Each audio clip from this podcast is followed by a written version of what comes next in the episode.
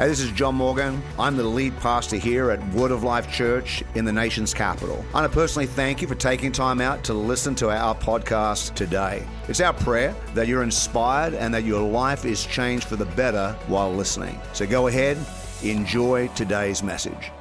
But I am starting a new series today that he will continue next week. It is called Cow Tipping.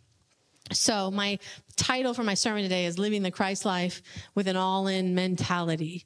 I don't know if anyone here has ever heard of cow tipping and or maybe participated in attempting some cow tipping. If you don't know what this is, it usually involves a group of teenagers, and I may or may not have had a group of friends who attempted this as a teenager, but you go out in the middle of the night, usually trying to find a sleeping cow that's standing up. And spoiler alert, cows do not sleep standing up, apparently. But the goal is you find a sleeping cow standing up and go attempt to push it over just for fun and for laughs to see what happens. But the thing is, if you have ever tried to push over a cow, it cannot be done. You can't even budge it, much less damage it. So here's the thing. If you want to eat steak, you're going to have to do something else besides pushing over a cow. It's not going to do it. It's going to require a much bigger commitment and one that you cannot reverse. So I want to talk to you today about going all in. I want to read this my passage for my sermon today, Luke chapter 9, verse 62. Jesus replied, "No one who puts a hand to the plow and looks back is fit for service in the kingdom of God." Can we pray this morning? Lord Jesus, we just put our attention on you. God, we ask that you'd speak to us today through your word. Father, our hearts are open. Lord God, I pray that you would anoint the things that I say. Father, that you would inspire us, that you would challenge us to live bigger for you. Lord God, that you would grow us. Father, that your miraculous hand would be upon us today, that you would do what only you can do today. God, we give you space. And Lord Jesus, we ask you to change us and grow us. We give it to you in your name, the name of Jesus.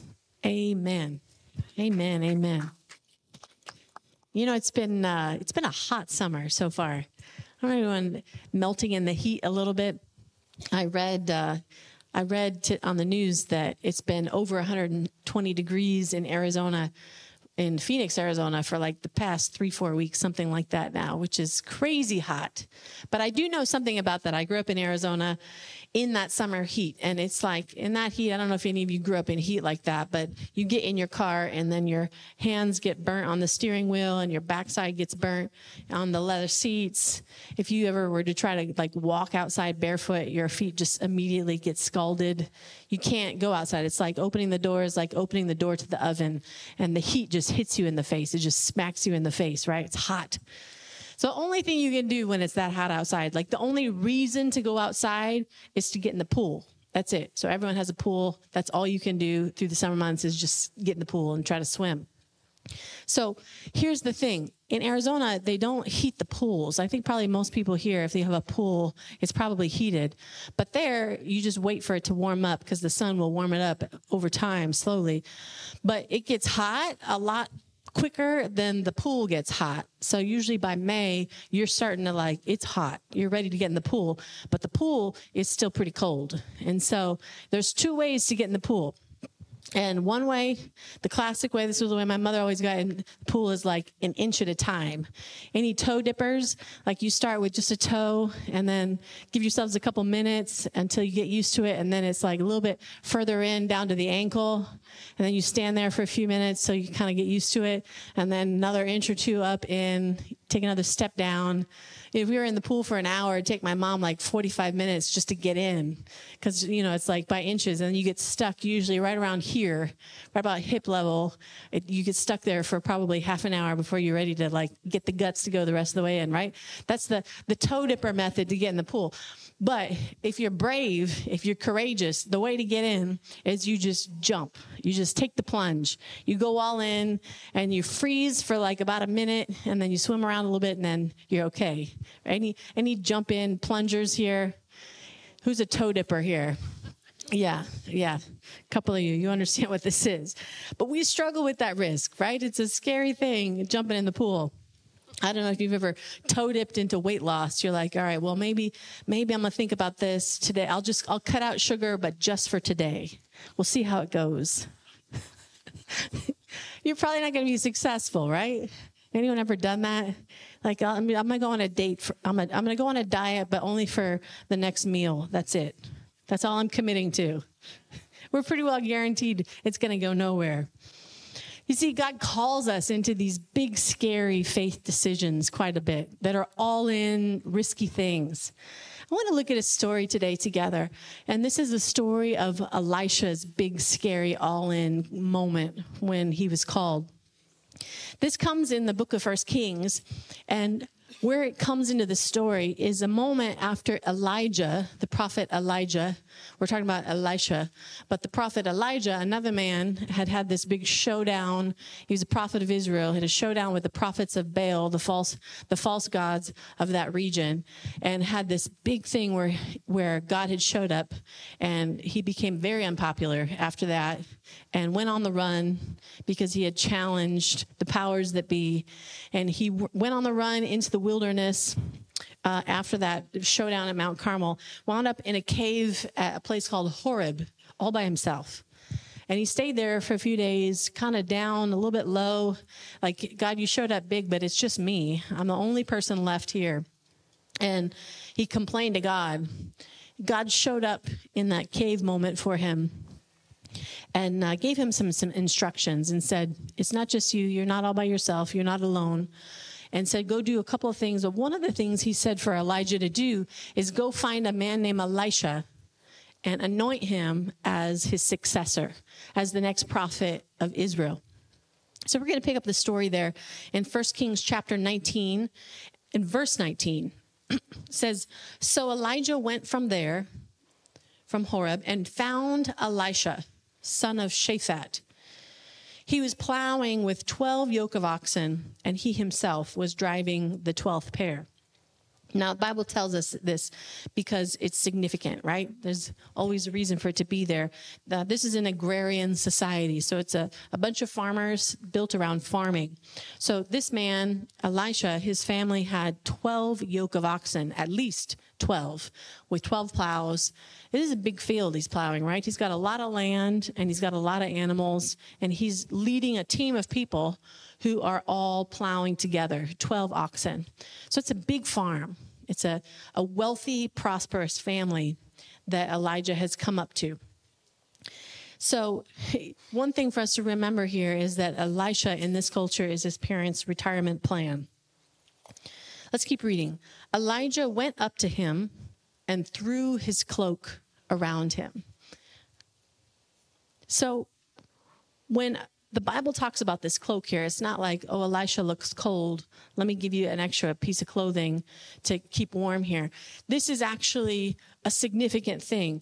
He's handing a cloak of authority. So in this culture, the way that a prophetic mantle was carried from person to person was through this kind of investiture into an office of the prophet through a cloak or a mantle that went on the next guy. And it's interesting here, Elijah, he didn't say one word to Elisha. He just walks by, puts his cloak on him, keeps going, keeps walking. And Elisha recognizes something important has happened, right? So it says in verse 20, Elisha then left his oxen and ran after Elijah. Let me kiss my father and mother goodbye, he said, and then I will come with you. Go back, Elijah replied. What have I done to you? That's an interesting little phrase right here. What have I done to you? But essentially what's happening, Elijah wanted Elisha to think about what had just happened. He wanted him to process the significance of the moment before he figured out what was happening next. It had to be Elisha's own free will, his own choosing this calling. Not coercion, not restraint, constraint. Then verse 21 tells us what happened. It says, so Elisha left him and went back. He took his yoke of oxen and slaughtered them. He burned the plowing equipment to cook the meat and gave it to the people, and they ate. Man, I don't think you can get more all in than this. It wasn't like he's like, hey, let me kiss my family goodbye and I'll just, grab my bag and we'll go. It was like, no. What happened is essentially Elisha cashes in his 401k, his retirement plan, and then gives it all away and says, okay, there's no going back. There's no backup plan here. Everyone in his family knew about his commitment because he literally kills those oxen that were their source of supply. And then he uses the plowing equipment as the fuel for his barbecue and then has a barbecue and feeds everybody in the town with those animals. Everybody knew this commitment. It was like, this is going to be very public. This is going to be a big deal. Everyone's going to know. So everyone can hold me accountable to this is the choice that I have made as going all in with Elijah. His family must have given him permission to do this, right? So I think implied here is that his family's blessing what's going on. And that must have been an incredible sacrifice. There's some faith there for parents, too, who are recognizing the call of God on Elisha to say, okay, you were our retirement plan. You were the way we were going to survive, but we're going to trust God. If this is his plan, he's going to take care of it. It says, then Elisha set out to follow Elijah and became his servant. He's going here from being the heir apparent to this wealthy farming family to becoming the servant of this man who was now on the run from the king and queen of that region, kind of an unpopular guy. So that's a pretty significant drop in social status. I think most of us would say, all right, if you want that from me, you're going to have to earn that kind of loyalty from me. Do you think Elisha really knew what he was signing up for? The book of 1 Kings was not written. 2 Kings wasn't written. Elisha didn't know how this was all going to turn out for him. But he took a risk. He took a really big risk, right? I want you to think about the economics of this decision. I want to tell you, not one of your financial planners here today would say that this was a good idea, what Elisha just did. Not one of them, right? We're taught to minimize risk, to diversify your investments. Don't go all in on any one thing in case that one thing tanks, right? Do a couple things. Hedge your bets. So hedging your bets means that while you put a bet on this thing, you also put a bet on the opposite thing. So if this loses, then this is going to win, and you're going to minimize your losses in some way because something's going to win that you are betting on. I know none of you here have played poker before, right? You're all too holy to play poker. But I think poker gives us a good way to think about our human nature and how we handle risk. So if you go all in poker, you're either going to win big or you're going to lose big. One of the two, right? And you only go all in when you're confident that you're going to win that hand. But being all in on something requires that you are all out on something else. Right? It means that everything that you have is going into this one thing, this one risk. So Elisha put all his chips in with Elijah. He said, I'm going to go all in. I'm going to kill these cows. I'm going to burn these plows. And we are all in on this future, on this calling. It takes a lot of faith. I think we tend to think of faith as sort of this mysterious, magical gift to either believe or not believe, to just think that something's true. And a lot of us, when we struggle with doubtful thoughts, beat ourselves up for it. Like we're not spiritual enough, or there's something wrong with us. We're not Christian enough. We're not holy enough. Something's wrong. But I want us to think about faith in maybe a different way today, what that means. Faith is believing, but faith is also going all in with Jesus. Faith is about the courage to move forward with Jesus, even when we're not sure about what the outcome is going to be. Paul talked about faith in 2 Thessalonians chapter 1, verse 3. He said, we ought to thank God for you, brothers and sisters, and rightly so, because your faith is growing more and more. right? So there's something in here that talks about how it grows, how it strengthens. He said, and the love all of you have for one another is increasing. Therefore, among God's churches, we boast about your perseverance and faith in all the persecutions and trials that you are enduring. There's a lot of opposition that the early church had to deal with in that day. And Paul said there's faith in the midst of that, faith in the midst of that risk. And that word he uses that's translated is the English word faith, is the Greek word pistis. Pistis in Greek. And that means belief, or the act of believing, the commitment that accompanies genuine belief. But there's other elements to that word. There's other overtones to it that don't necessarily come out in our English word. It also means faithfulness, reliability, loyalty, allegiance, trust, even an oath or a promise. It's saying, I'm going to make a decision. I'm going to make a decision to be loyal. I'm going to make a decision to put my commitment into this. Do you have any sports fans here in the house? A couple? Yes. Greg is a diehard from birth Phillies fan. I think he was born into Phillies fandom, Philadelphia Eagles, American football. My husband, John, is a... Don't judge him for it. My husband, John, he is more of a Richmond in Australia, Australian rules football fan, diehard. That's what he grew up watching, is Australian rules football. If you have no idea what it is, Google it sometime. It's crazy. It is what you think Australian will be like. I am not as much a fan of sports. When sports is on TV, I am a fan of competitive online shopping. Prime Day. That's more where my loyalties lie when sports is on. But I get it, right? If you grow up with that, you have a team, and there's faith in that team. There's confidence in that team that even if they haven't won in a really long time, that you're still loyal, that you're still going to be passionate about it, that you're still going to be all in with it. You're going to have faith that they're going to still win. Like, they can still do it. They might be the worst team in the league, but they can still do it. They can still be the underdogs and come back up. They can come back, right? So I lived in Chicago in 2016, and Chicago is home to the baseball team called the Cubs. And there are a lot of Chicagoans who are diehard Cubs fans. Any Cubs fans in the room? Nope, didn't think so.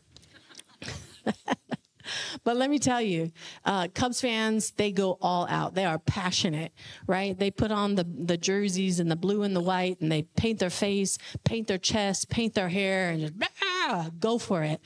But you know how long it had been since the Cubs had actually won the World Series? It had been since 1908. A long time. 108 years since they had won the tournament. Long time, right? But they're still full of faith. They're still passionate. And it come to 2016, they actually won the World Series. And I mean, it was like one of those, everyone partied all night and turned over cars and just went nuts. Absolutely came unglued because of how excited and passionate they were. But you know what? I think this is a lot what faith looks like.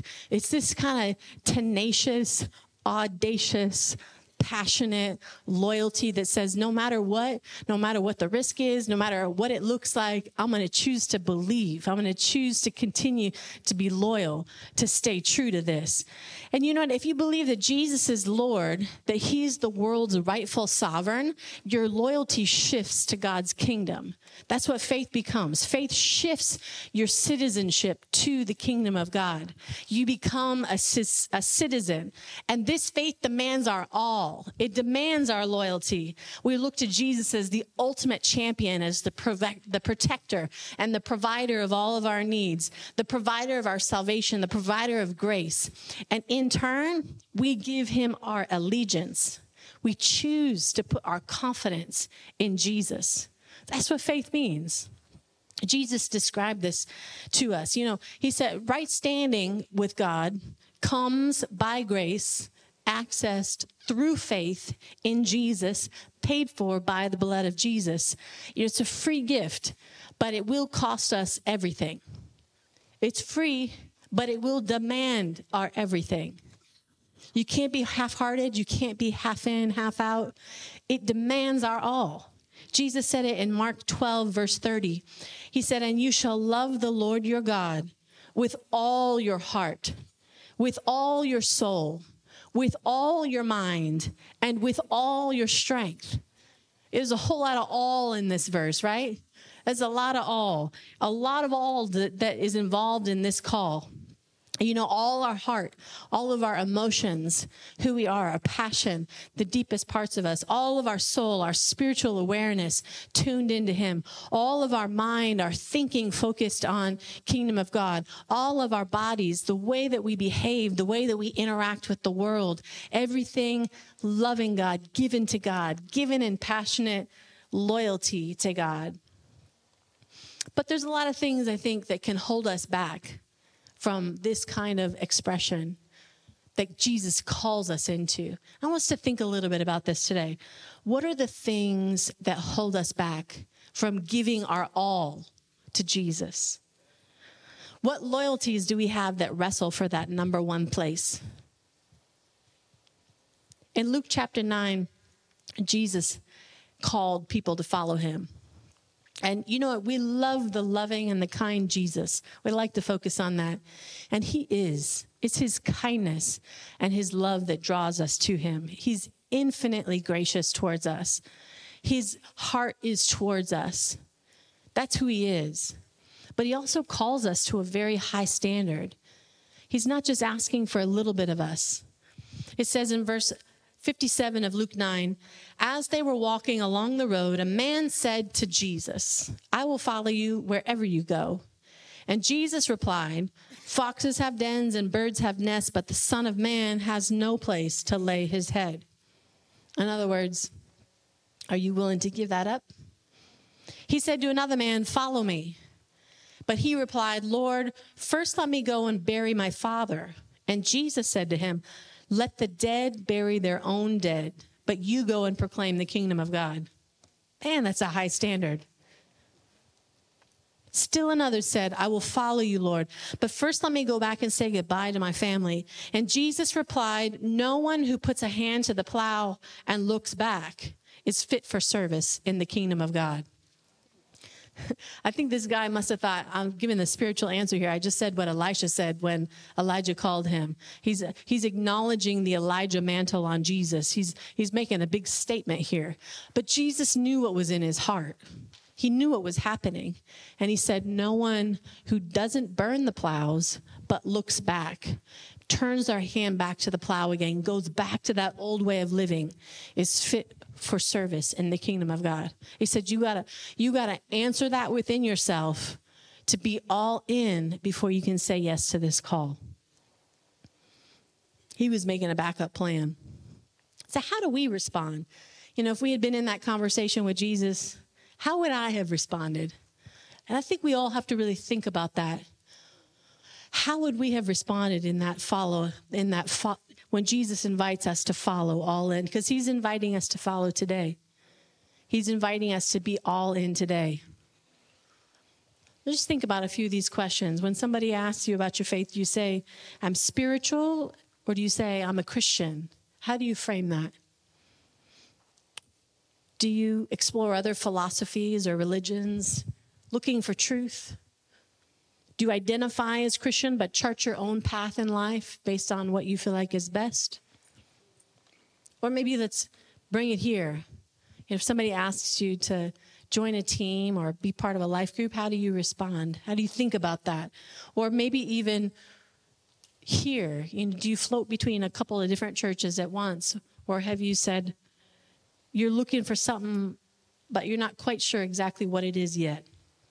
But Jesus said in Matthew 13, this kind of half-in, half-out commitment creates shallowly rooted Christianity. He said it's like seeds that fall on the rocky ground.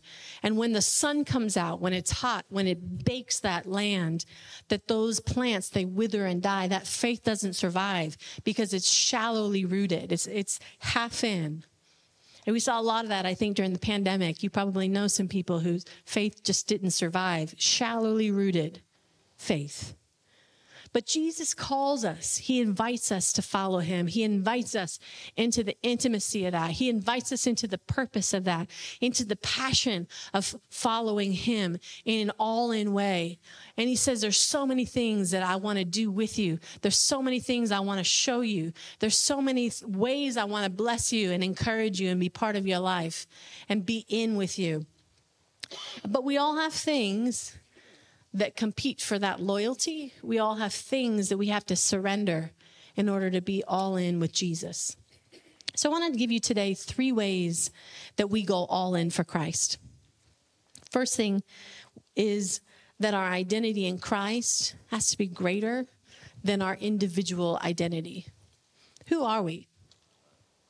How do we think about ourselves? How do we describe ourselves?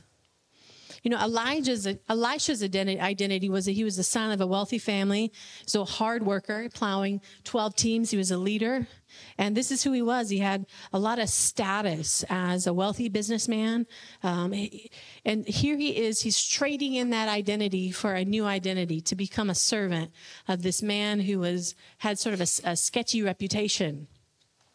He left his elevated social position. It required a financial sacrifice to let go of that part of his identity that was tied to his wealth and his status. He did that to receive something greater. You know, I don't know how I would have responded to that call. I'd like to think that I would have said yes, too. But I don't know, right? We're really good at rationalizing to ourselves about the things that we don't want to let go of when God calls us. You know, maybe I didn't hear God right. Maybe that wasn't from God, but he wouldn't ask me to give up that, right? He wouldn't ask me to do that. He wouldn't ask me to say that. Or maybe I know the Bible says that this isn't the best thing, that this is wrong, but it was written a long time ago by really old men, and that's probably not relevant to me, definitely not relevant to my culture, not relevant to this time. I'll just put that aside, right? Or I deserve this. I'm owed something for what I've been through. Or Jesus understands. He loves me. He's gracious. He'll forgive me. He'll let it go. We got all kinds of things that we use to rationalize what we want to hold on to when Jesus invites us into that call. You know, our culture today tells us who we are. We figure out who we are by looking inward, right? You look at what do you like? What do you dislike? What's your passions? What's your interests? You know, what are your desires and your compulsions? Explore all those things because they will tell you who you are. They're all good for you. Find yourself by exploring these things. Create your own brand. You do you. You heard a lot of these kinds of things before? And you know what? This is a distortion of truth. It's a partly true thing. There's a lot of who we are that comes from within us, but we don't find ourselves by looking within us. We just get a distorted image of ourselves when we look through that cultural lens. Has anyone gone to like a circus and seen these wonky mirrors? I brought a picture today of these wonky mirrors where like part of you is distorted right here. This one, he's got this giant head. In the middle one, he's got like a giant torso. That one on the side, his arm is really, really big. I don't know what's going on with his elbow. Right, you look in that, or you look in the back of a spoon or the surface of water to try to see yourself, you're going to get an untrue image of what you look like. It's distorted. It's not real.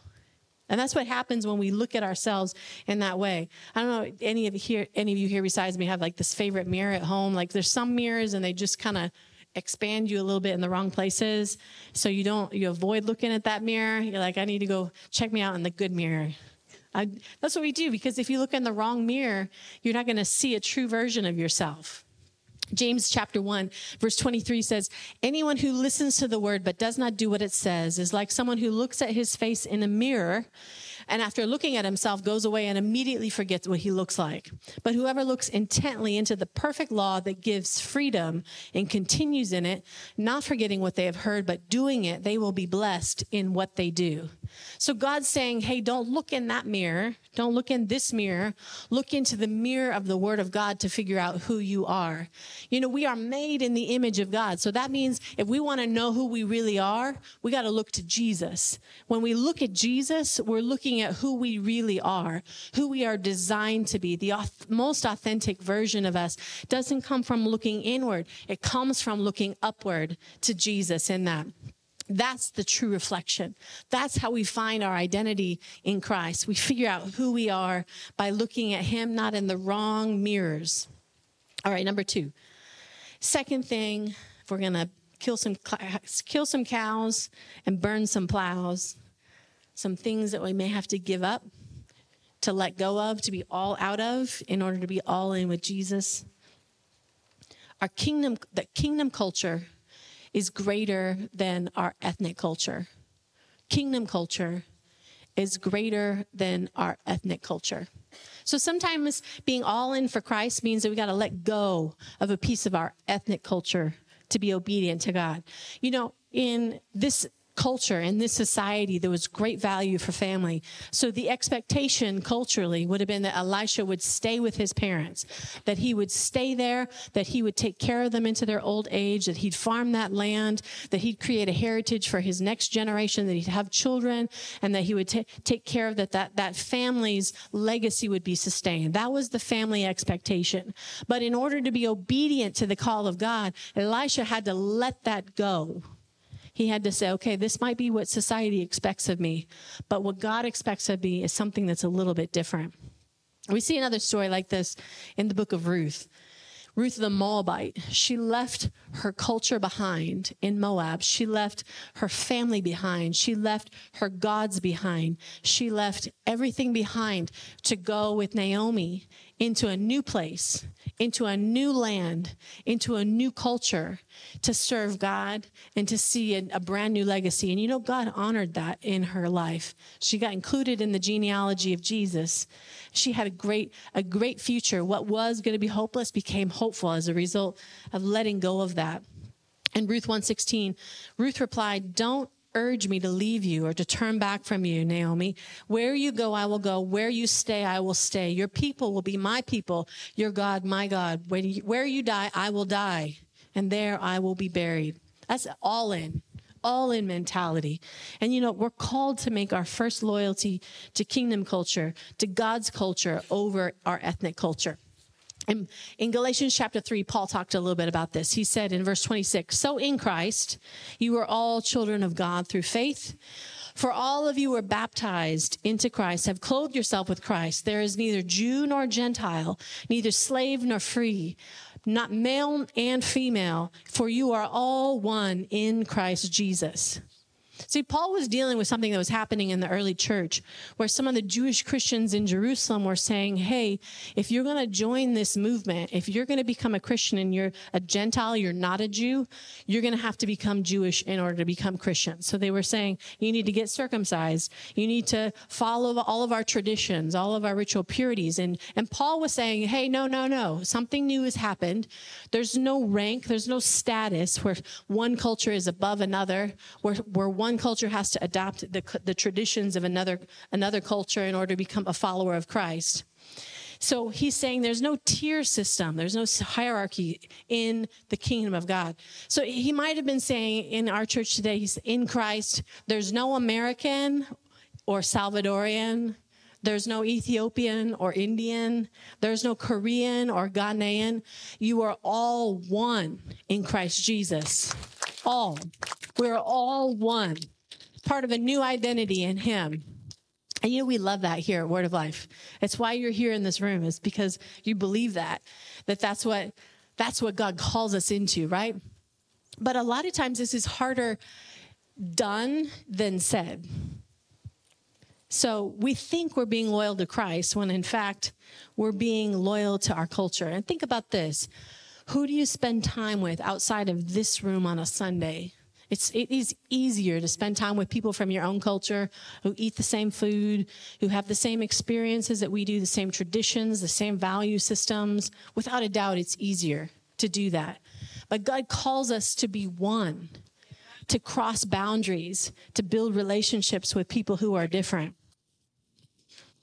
You know, we all have mental maps. We have patterns of thinking and being that our culture imprints onto the software of our minds, that it programs into us to tell us how to think, how to speak, how to behave, how to interact with other people. It's socially taught to us. And this is what culture is. you know, some aspects of our cultural heritage are not in conflict with kingdom culture, right? Things like our language or our artistic expressions or your foods. All of these things become part of the beautiful array of diversity that God brings into the kingdom. You know, there are things that we can embed the gospel into these pieces of our culture. And God brings all those things together in the most rich and beautiful way possible. But to become part of a Christian family, we need to adopt kingdom culture. And sometimes that kingdom culture is not in alignment with our ethnic culture.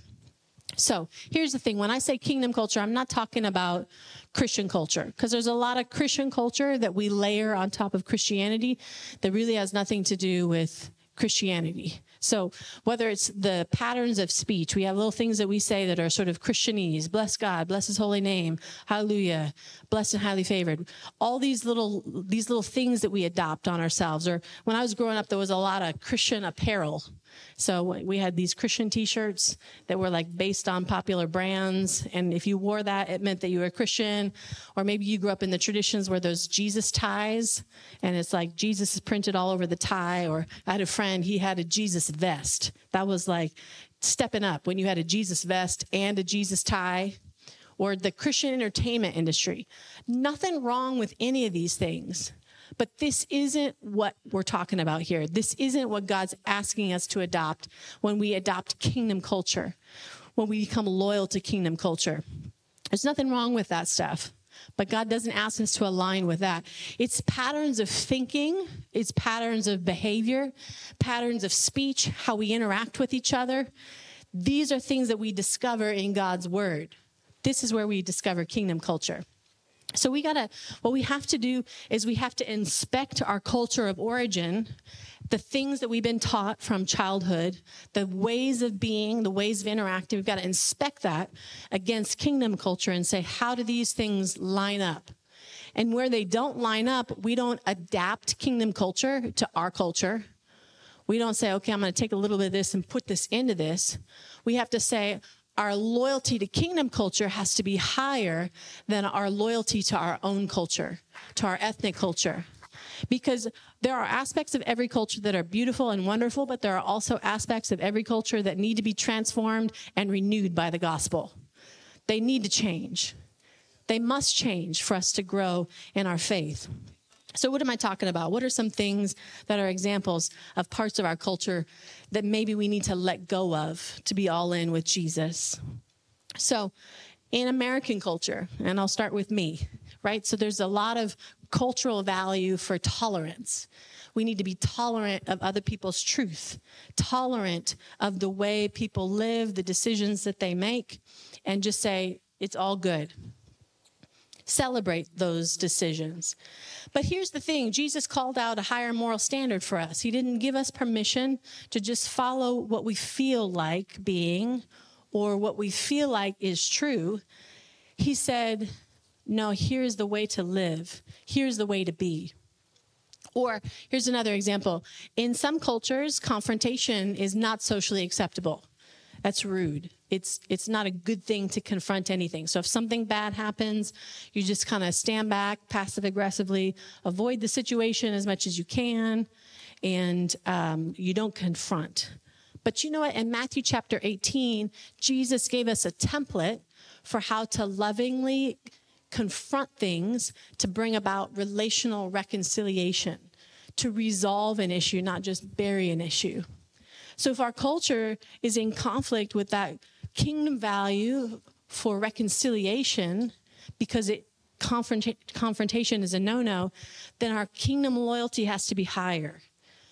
Or here's another example, honor-shame cultures. There's a lot of cultures around the world that are honor-shame. In Africa, Asia, a lot of honor-shame cultures where honor is absolutely important. And in these cultures, it's better to hide sin in a family than to deal with it, because if it gets exposed, then it brings shame on a family. And so what happens is there become ways of being where sin is okay as long as nobody knows about it. And it can lead to cycles of generational abuse because we can't talk about it. We can't tell anybody about it. We can't get anybody's help because that would be shameful on our family. But you know what? That's in conflict with kingdom culture. Kingdom culture is, let's deal with this. Let's get healing from this. Let's get deliverance from this. Let's get freedom from this. Let's address the things that need to shift in our patterns of being. I'll give you one more. And Jesus taught us in Matthew 19, verse 4-6, that marriage is between one man and one woman becoming one flesh. And you know what? This teaching is at odds with a lot of Western culture that defines marriage in a lot of ways today, with a lot of different combinations. And there's lots of cultures around the world that embrace polygamy. But this is at odds with what Jesus said. This is at odds with kingdom culture.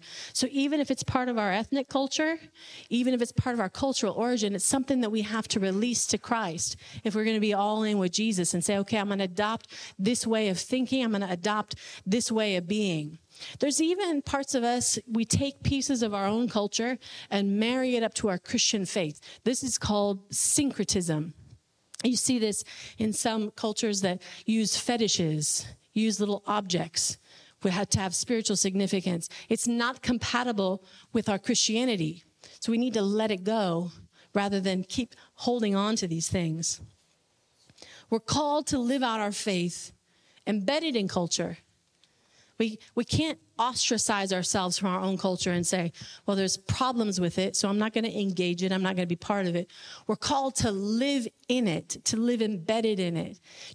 Paul said, I become all things to all people. To the Jews, I become like the Jews. To the Gentiles, I become like the Gentiles. We're not called to live separate. We're called to live into it and then to bring change from within those pieces of our culture, to lovingly to speak the truth, to lovingly reach out to the world around us. But you know what? These are cultural sacred cows that a lot of times, if we touch them, become problematic for us. But you know what? We're called to prioritize kingdom culture over ethnic culture.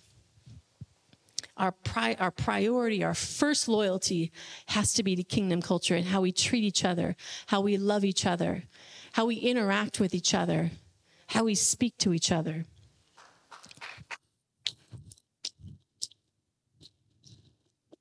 All right. That's my third point, my last one for you today. When we're going all in for Christ, having an all-in mentality, being rooted in kingdom relationships must be greater than the restlessness of our soul. Being rooted in kingdom relationships must be greater than the restlessness of the soul. You know, choosing to put down roots, put down relational roots is an all-in decision. So Elisha said goodbye to his family and hello to Elijah. Elijah became his new family. He put down deep roots immediately into that, and that became his new primary loyalty. In Matthew chapter 10, when Jesus called his disciples and gave them his authority, this is what he said. He said, if you love your father or your mother more than you love me, you're not worthy of being mine. Or if you love your son or your daughter more than me, you're not worthy of being mine. If you refuse to take up your cross and follow me, you're not worthy of being mine. If you cling to your life, you will lose it. But if you give up your life for me, you will find it. You know what? Sometimes there's people in our lives that we have to leave behind to say yes to Jesus. They pull us back into our old habits, our old thinking, our old conversations. It's not like you cut people off, but the nature of the relationship changes. Who you go to for advice changes. Who you go to for support changes. Who you go to be your examples, to be your role models in life changes. Because when that loyalty shifts, it's going to shift our relationships. We need a new set of relationships to help us move forward. Like Elisha needed Elijah. In order for him to answer that new call, he needed somebody who looked like Elijah, who could tell him, this is your calling. You're called to be a prophet of God. And so let me show you the way. Let me take you along the way. Let me be an example to you. And that was something his family couldn't provide for him. They could love him. They could cheer him on. They could support him. They could bless him. But he needed a new set of relationships to go where God was calling him to go. You know, in America, we struggle a lot with relationships. Got a lot of lonely people. A lot of lonely people who hold themselves back from relationships with other people. You know, some of it, I think, is just keeping our options open in friendships, right? I don't know if you ran into this. Like, I'm not going to commit to you about going out with you on Friday night. Let me just see what's going on. Let me see what other things happen, and then I'll make a decision about what's my best option. Or you see that in romantic relationships, too. Like, I'm not going to fully commit and keep talking to a couple people and figure out which is going to be the best, right? Maybe we'll go in with somebody. Even the idea of talking instead of committing, avoiding that commitment. It's sometimes we have a different struggle where we're just sticking with people who are like us, like our culture, like from the same kinds of backgrounds. They're just easier to navigate. I got a friend, Dan. This is not Pastor Dan. I have a friend, Dan. I'm going to call him Dan. He's about 50 years old, hasn't been married yet. And he's dated many women. And every time he's with somebody, he finds something to criticize. It's like, everything is great, but this thing. So I cannot commit to this person because of this one thing. Anyone know somebody like this? And it's like, he keeps cycling through women, and it's like, okay, this is the perfect woman, I'm pretty sure. But what happens if somebody who's more perfect comes along, right? So I got to hold out and wait for the more perfect thing. Why? Like, why do we do that? He's 50 years old, lonely, wants to get married, but just can't bring himself to do it. I think we put safeguards around our own autonomy, our own independence. Don't count on me, I need to be free. Or even safeguards around hurt and loss, right? You're scared, will this person be around in 6 months? Are they going to reject me once they get to know me? Will they find something that thing that's just not quite perfect? And will that be the thing that ends this?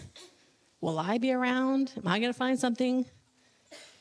Safeguards against disappointments and the hard work of resolving conflict. It's better to hold myself back than be disappointed, or hold myself back. It's better to do that than to disappoint somebody else with my shortcomings.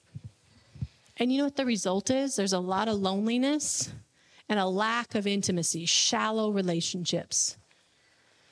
You see this in this upcoming generation, the struggling to build friendships, to build relationships. But you know what? Going all in with the relationships means a monogamous, single commitment marriage. You know, if you want the kind of heritage that Pastor Dan has, he's married for 65 years. He's got incredible children and grandchildren, great-grandchildren that love him, that honor him, a beautiful family, the legacy of a lifetime. That's the 65-year marriage commitment is the kind of commitment that is required for that. You know, it's the same in church life. Building great relationships in church family requires this kind of all-in commitment for us to say, I'm in this thing. I'm going to resolve it. I'm going to work through it no matter what is hard. I'm going to choose to love. I'm going to choose to be in this. You know, relationships grow into the commitments that we make. It doesn't work the opposite way. We start with the commitment, and then the value that we place on that relationship makes the relationship valuable.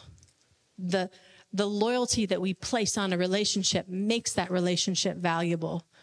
So if you have a low level of commitment to a relationship, you're going to have a shallow relationship. That's the way that works. Relationships aren't real until there's a commitment. Commitment is step one, then loyalty is step two. That's how we build real relationships. Don't wait for the relationship to make the commitment, because it doesn't happen in that order. You know what? The fruit of loyalty is intimacy in relationships. That's what happens after loyalty. So many of us think that when we're lonely, we need to go somewhere else to find the relationship. Wander from social setting to social setting, just waiting to find the right person. But the real answer is to stay put and to invest where God has put us. invest in the relationships that God puts in our hands. And you know what? There's going to be painful moments. There for sure will be painful moments. It's part of our humanity. I think a lot of times churches get a bad rap as this is a place where people get hurt. But I'm going to tell you, wherever you get people gathering together in relationships, people get hurt. It is a byproduct of who we are. And we just need to, as painful as it is, and there are things that shouldn't happen because we are fallen, messed up people, but God calls us to work through those things. And you know what? What's gained as a result of working through a painful moment goes far beyond the loss itself. You know, I've heard people say, I don't really know anybody at church, or I've struggled to build connections, so I'm going to keep moving, trying to find someone. That restlessness. Culture tells us to keep moving to find where we belong, but the more we move around, the lonelier we are. You want to know what the cure for loneliness is? It's faithfulness. It's the antidote to loneliness, faithfulness. We think we got to move on to find what's missing, but the true solution is to put down deep roots. Intimacy is built through the web of promises and commitments to each other that bind us together. You know, I'm inspired when I moved here. It's a very transient area. You've got a lot of people who move in with the military and are here for a season, move out, or on diplomatic assignments, go away for a season. But it's been beautiful to see how quickly people are saying, oh, I'm going to put down deep roots very quickly. And these are going to be relationships that I carry with me wherever I go. And that when they cycle back into this area, they come right back into this home again and say, this is my home. This is the place where I belong, whether I'm here or whether I'm deployed in somewhere else. I know that this is where I have roots. This is where I belong. I think it's such a beautiful thing because those relational connections are what do it. And you know what? As difficult as it is worth it to put down those kinds of roots. Pastor Russell, if you'd come, and I'm going to close. You know what? There's a lot of rewards to having this kind of all-in mentality, not just in our relationships, but in our relationship with Jesus. He calls us to be all in with him, to give our all. But you know what? He doesn't call us where he hasn't already been. The Hebrew word in the Old Testament for God's love for us is hesed. And that word means loyal love. It means that God has been loving us as this relentless, never-ending force. He's loyal to us in the good times. He's loyal to us when we're at our worst, when we make mistakes. He's loyal to us when we are shining bright, when we are exactly what he needs us to be, what he's called us to be. He is loyal to us through it all. He's loyal to us before we ever knew his name. He was loyal to us. He continued to love us. He had faith in us. Jesus had faith in you. And you know, his love gives us value. His love for us places value on our life. He elevates our status. Our intrinsic value becomes elevated because of the love of Jesus. He went all in for us. He gave his all. He died for us. That's how faithful he was for us. And you know what? He's the only way. John 14, verse 6, Jesus said, I am the way and the truth and the life. No one comes to the Father except through me. It's not a lot of ways to God. There's just one. And Jesus' arms are extended wide open to us. No matter what our background is, you know, no matter what our cultural baggage or residue has been, or our life experiences, no matter what brokenness or what intentional sin, whatever problems we have, whatever challenges or struggles, however we've identified ourselves in the past, Jesus loves us. His arms are open wide to us. And you know what? It's not all cost. There's a lot of rewards to following Jesus. In Matthew chapter 19, verse 27, it says, Then Peter said to Jesus, We've given up everything to follow you. What will we get?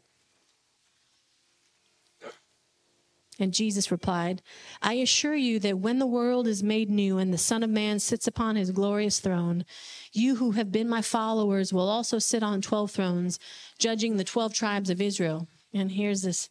important verse in verse 29. And everyone who's given up houses or brothers or sisters or father or mother or children or property for my sake will receive 100 times as much in return and will inherit eternal life. See, you can't outgive Jesus. You can't give so much that the scales are out of balance. Because he said, I'm going to give 100 times. Whatever you give up for me, I will give 100 times over back to you in many different ways. In family, in finance, in relationships, in your calling, in your purpose. He said, but many who are the greatest now will be the least important then, and those who seem the least important now will be the greatest then. If you feel like Elisha and you've given up everything, wealth, status, and now you're a servant at the bottom, he said, don't worry about it. There's going to come a day when God will elevate you. You will see that shift happen. You know, Elijah's reward when he exchanged social status, he got spiritual authority. Book of Kings tells us that Elisha performed twice as many miracles as his mentor Elijah. He received a double portion of anointing as a result of what he surrendered. Jesus said in John 10:10, the thief comes to steal and to kill and to destroy. That's the work of the enemy, is to take from us. He said, but I have come that you may have life, and life to the full, life more abundant, life more purposeful, life more whole, life more free, life to the full, life dripping over with joy, a life with peace, a life of fulfillment, a life of blessing. That's the life that he calls us to.